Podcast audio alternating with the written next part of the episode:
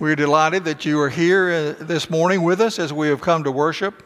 I want to welcome everyone here in the sanctuary and ask that you would to uh, please fill out an attendance pad. And I want to welcome all of those who are joining us uh, via live stream. And we ask that you make uh, some sort of note so that we know that you're with us this morning. But we're delighted to have everyone to come and worship with us at this time. I have a, a, few announcements. Most of the activities this week are the usual activities at their usual time. So if you'll pick up one of these announcement sheets, then uh, you can follow that along. Uh, there is a pickleball uh, game or activity here tomorrow afternoon from 2 to 4. Uh, have a uh, announcement uh, regarding Rodney Thompson, who died yesterday. The service for Rodney will be Thursday afternoon at 3 o'clock here at the church.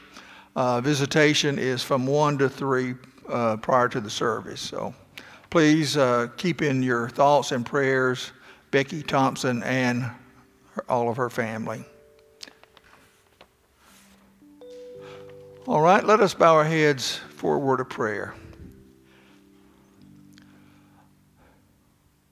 We thank you, God, for another opportunity to come to worship, and we pray that your Spirit would guide us through this time together, that uh, your Spirit would enliven our worship, make us aware that you're present with us and that you love us and that you care for us tremendously. We thank you for all your love and grace. We pray for those who have special needs at this time in our life, uh, in the life of this church. May your peace and strength, your Spirit be with them. Guide us now as we have come.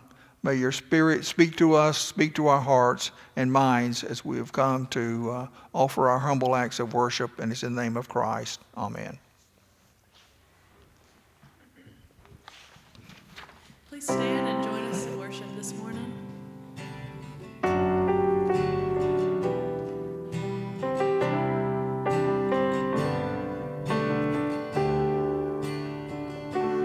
Bless the Lord, oh my soul, oh my soul.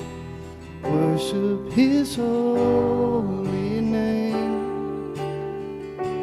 Sing like never before, oh my soul.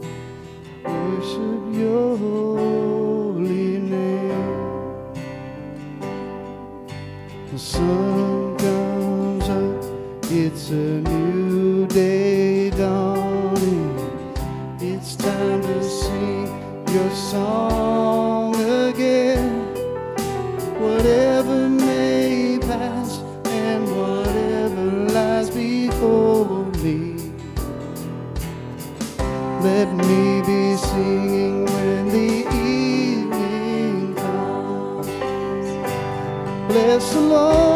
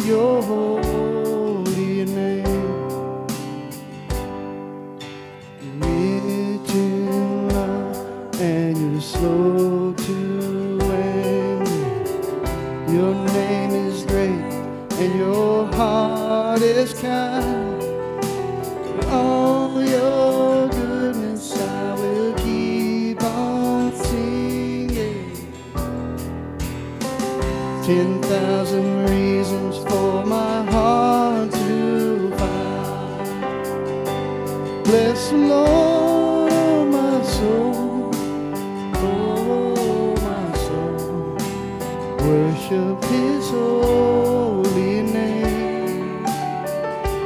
Sing like never before. Oh, my soul, worship your holy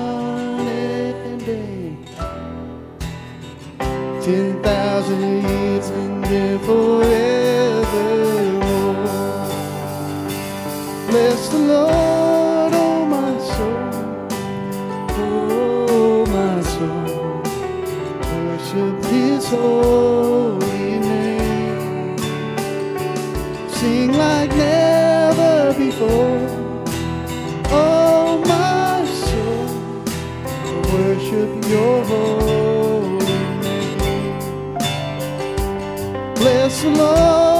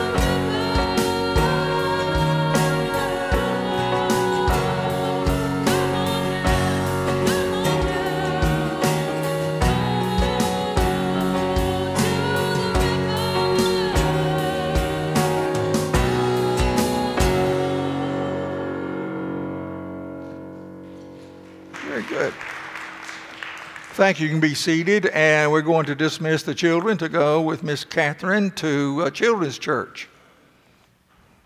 Can I go?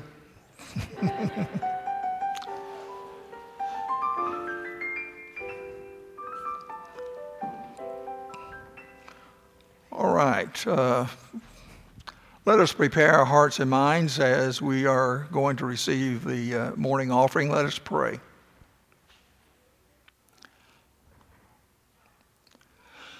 We thank you for all the gifts that you have bestowed upon, e- uh, upon each of us, and we pray that now, as we return these gifts that you have bestowed, that they be blessed, and that those who give them be blessed, and those who receive the benefits of them be blessed. Bless this church in its continuing ministry, for we pray in Christ's name. Amen.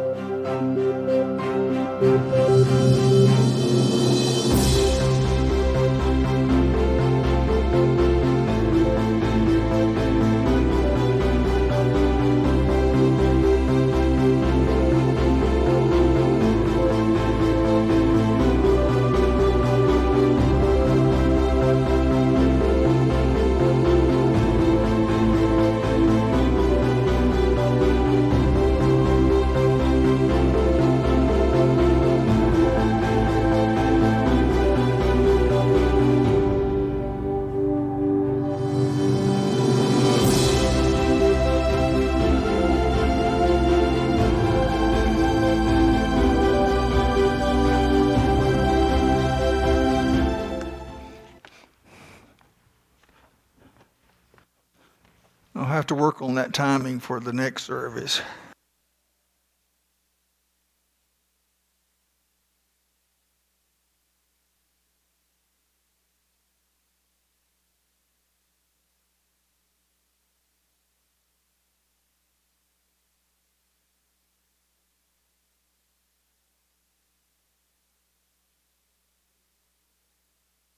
Me I, when I okay, there we on the air.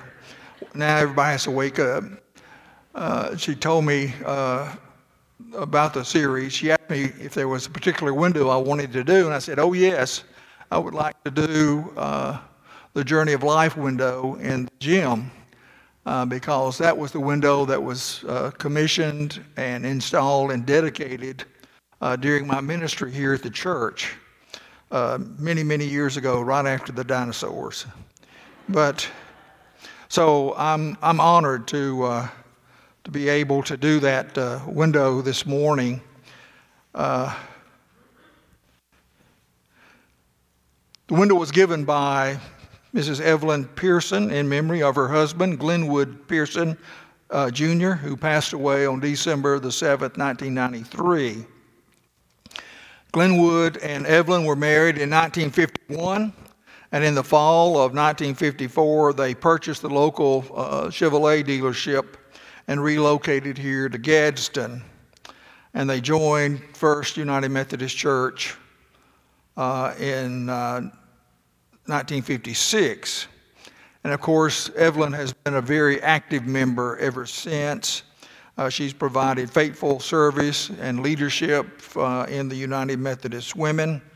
And uh, one of the great things that she did uh, in the United Methodist Women and during her years of service here was uh, she uh, provided beautiful handmade quilts for infants, for new mothers and their babies in the Success by uh, Six United Way program. And I remember uh, for years, every, once a year, that uh, the quilts would be placed on the altar rail and we would have a dedication of those beautiful quilts that uh, she was responsible for, for making. And of course, Evelyn is still a faithful member here, along with her son, Glenwood uh, Pearson II. Glenwood Pearson Jr. was a native of Selma and a resident of Montgomery for a number of years. He attended Auburn University and was founder and owner of Pearson Chevrolet for 38 years. He was uh, president of the Kiwanis Club. He held all offices that could be held here at the church. And uh, he was a member of the Etowah County and National Auburn Alumni Association. He was a, a U.S. Army veteran during World War II and, and uh, rose to the rank of lieutenant. And of course, he served on various boards uh, for the General Motors Corporation and was a member of the Alabama 60 Plus Golf Association. The window, if you look very carefully, you will not see it in here except by slide because the window is in the gym, in the upstairs uh, portion of, of the gym. Uh, Evelyn had asked when uh, that part of the building was being built in the 1990s, I believe, if she could uh, uh, provide the window, the stained glass window there. And uh, the church uh, humbly asked her if she would support the building of the, uh, the completion of the building and then later to put the window in, which she graciously consented to do. And she financially supported the building of the new wing. And then in uh, 2006, the uh, window was commissioned. We all know that uh, Joseph Victor Lorenz was the artist and designer of all the windows that we see in the sanctuary uh, back in the 1930s. Uh, his grandson, Ken Hardiman, uh, was the creator and artist for the window in the gym, the Journey of Life window. The window is unique in that, first of all, it's the largest window in the church facilities. Second of all, It is a blend of traditional and contemporary design. Evelyn wanted the window to tie in to all the windows in the sanctuary, and so uh, Mr. Hardeman did that by uh, having the very same panels and design on each side, at the bottom and top of the window. Uh, however, that's uh, the only part of the, that is traditional. The rest is more uh, contemporary. And it uh, represents the journey of life which all of us are on and moving toward the kingdom of God on earth and in heaven. It represents our baptism by showing water and the Spirit descending. Uh, it also uh, lets us know that as we make the journey of life, that the Spirit is with us continuously. Uh, if you look very closely, and a lot of people overlook this, if you look very closely, in the upper section of the window, there is a road will, uh, leading out over the hills. Uh, and that represents, of course, the journey, the road that uh, we take. The window, the final layout for the window was on September the 11th, 2006, uh, at the Board of Stewards meeting. And then in November of 2006, uh, Mr. Hardeman began work on the window. On December the 17th, 2006, at 10 o'clock, the window was dedicated. And I think it is a very beautiful window indeed. I'd like to uh, read for you some verses from the 11th chapter of Matthew, beginning with the 28th. Come to me, all you that are weary and are carrying heavy burdens, and I will give you rest. Take my yoke upon you and learn from me, for I am gentle and humble in heart, and you will find rest for your souls. For my yoke is easy and my burden is light. The Word of God for the people of God.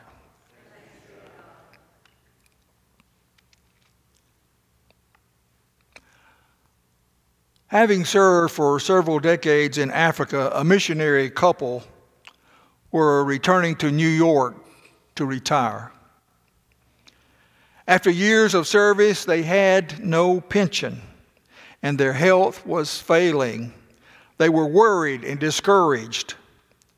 They happened to be on the same ship as Theodore Roosevelt, who was returning home from one of his African expeditions, hunting expeditions. Of course, no one paid any attention to the missionary couple. They watched the fanfare that accompanied the president and his entourage. During the uh, voyage, the missionary said to his wife, Something is wrong. We have given our lives in service to God in Africa all these years, and no one cares a thing about us. Here, this man comes back from a hunting trip, and everybody makes much over him, but nobody gives two hoots about us. When the ship docked in New York, a band was waiting to greet the president. The mayor and other dignitaries had uh, shown up. Papers were full of news about the coming, the arrival of the president, and not one person, not one person was there to greet the missionary couple. So they slipped off the ship and went and found an apartment in the east side. That night, the man said to his wife, I can't take this. God is not treating us fairly. His wife replied, Well, why don't you go into the other room and tell that to the Lord? He did just that and returned sometimes later, his face all aglow.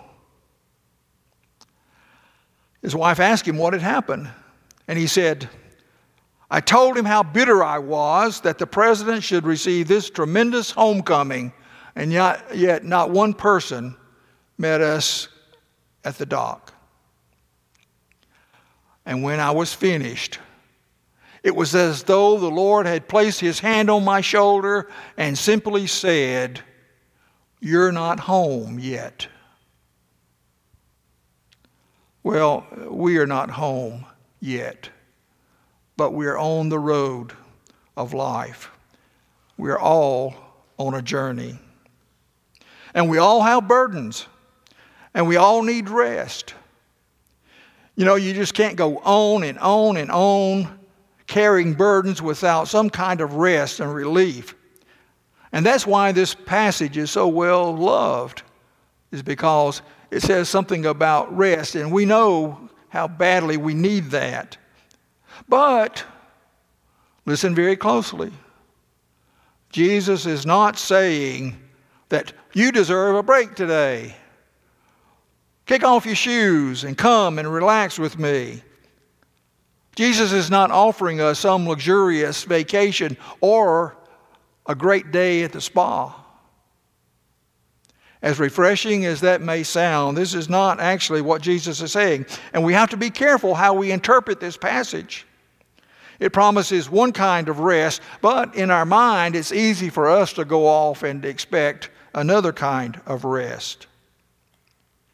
You know, Jesus was in a continuous feud with the Pharisees who declared that everyone must follow the law to the letter and there would be no exceptions. There were, there were lies filled with thou shalt nots.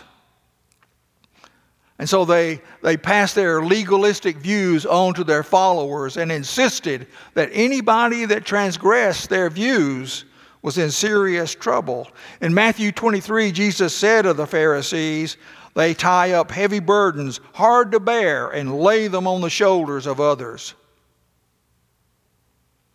Jesus offers us an invitation to be to a different kind of life, a different way of living, a different kind of faith. Not a faith that burdens and and breaks, but a faith that renews and regenerates.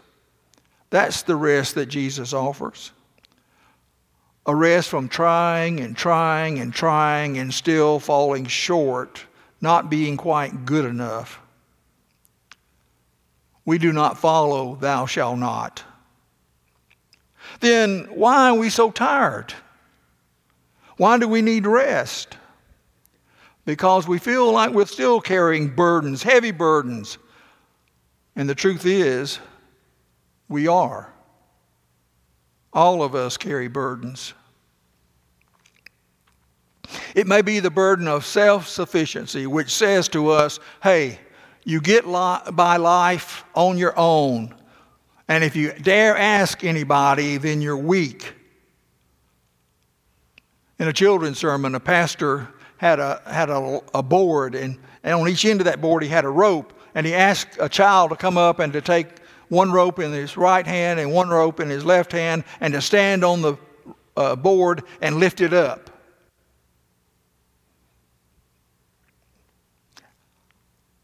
And to everybody's amazement, they, he couldn't. But our desire for self sufficiency often makes us want to lift that board all on our own. And then there's the burden of self centeredness. You know, you know, the idea that our needs and our wants take precedent over everybody else's. And then there's the burden of self worth that says the value our value as a person is determined by what we do or who we are. Those are some heavy burdens to carry, and there's so many more. So, if we're carrying these kinds of burdens around today, what kind of rest is Jesus offering us? We will have burdens. Even Jesus knows there's no such thing as a life that is burden free. So, the the issue is not that we won't have burdens, but what kind of, of burdens do we have to bear? And so comes the second part of Jesus' invitation Come and find rest by taking up this yoke.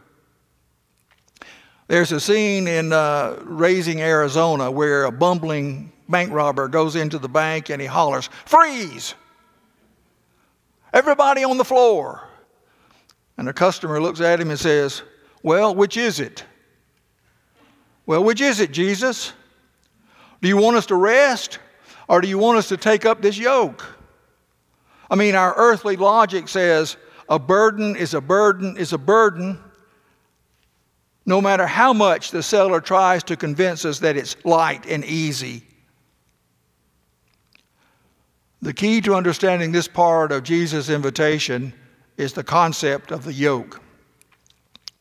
A yoke was a piece of wood that joined oxen together so that they could pull a wagon or a plow in the field.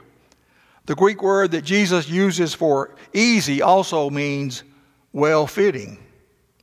As a carpenter, Jesus would have made lots of yokes, I guess, in his day.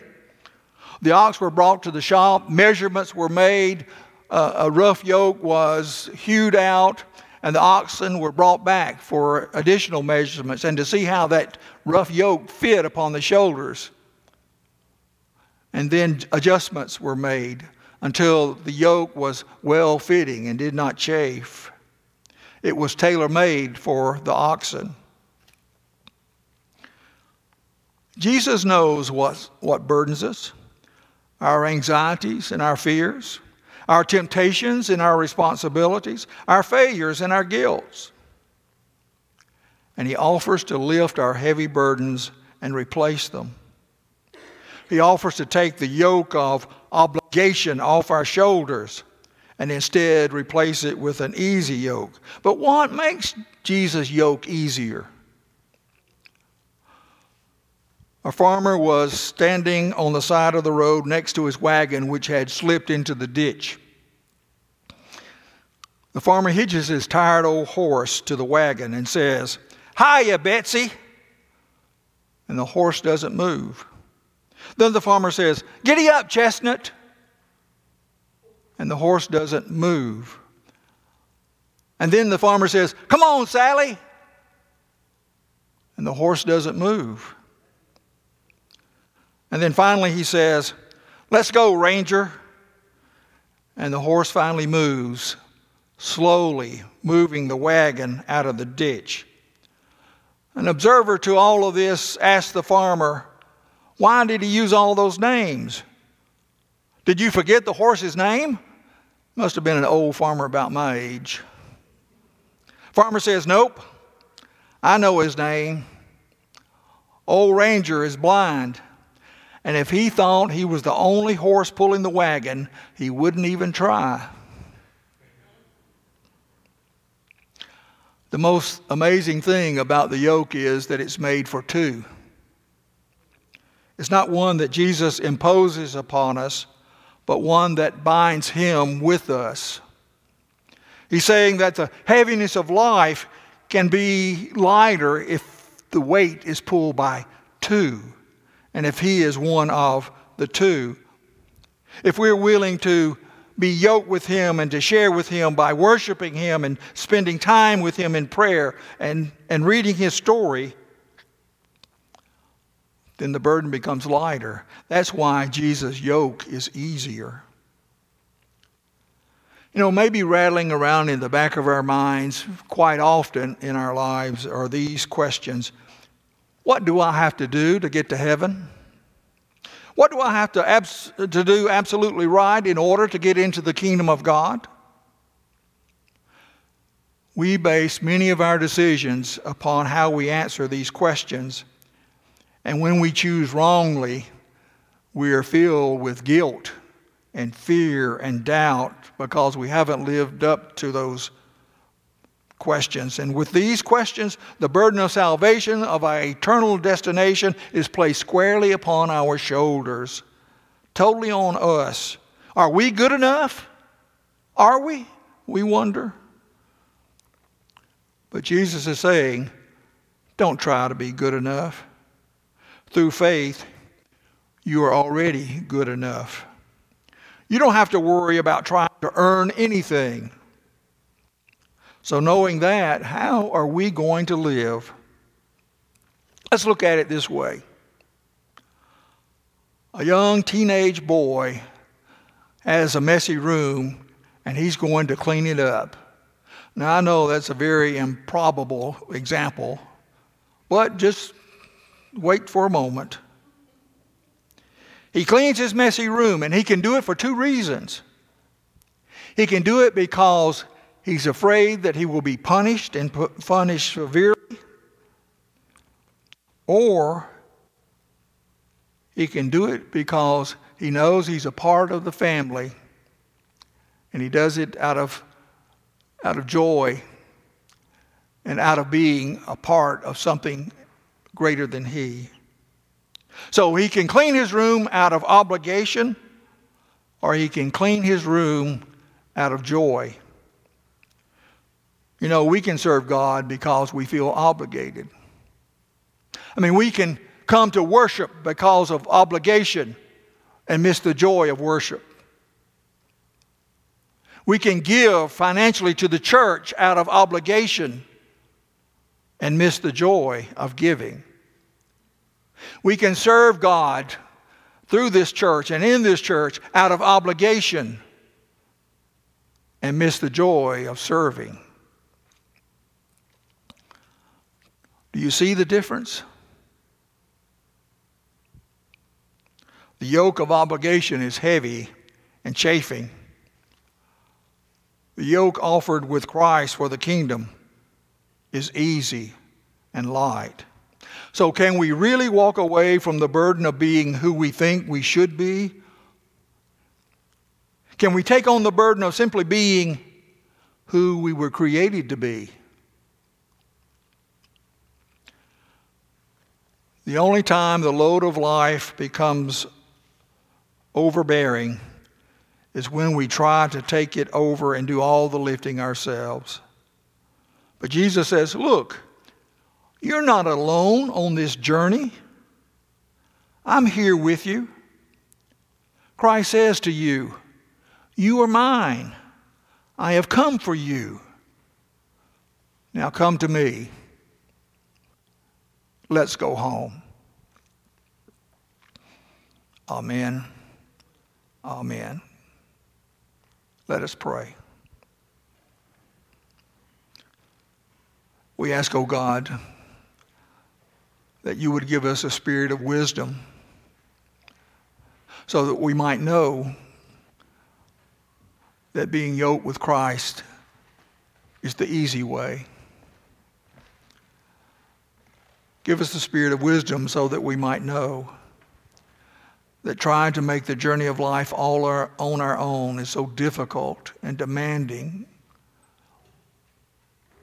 so almost impossible. But that making the journey of life, being with Christ, is so much easier. The load is life. And the joy that was intended to be ours indeed becomes ours.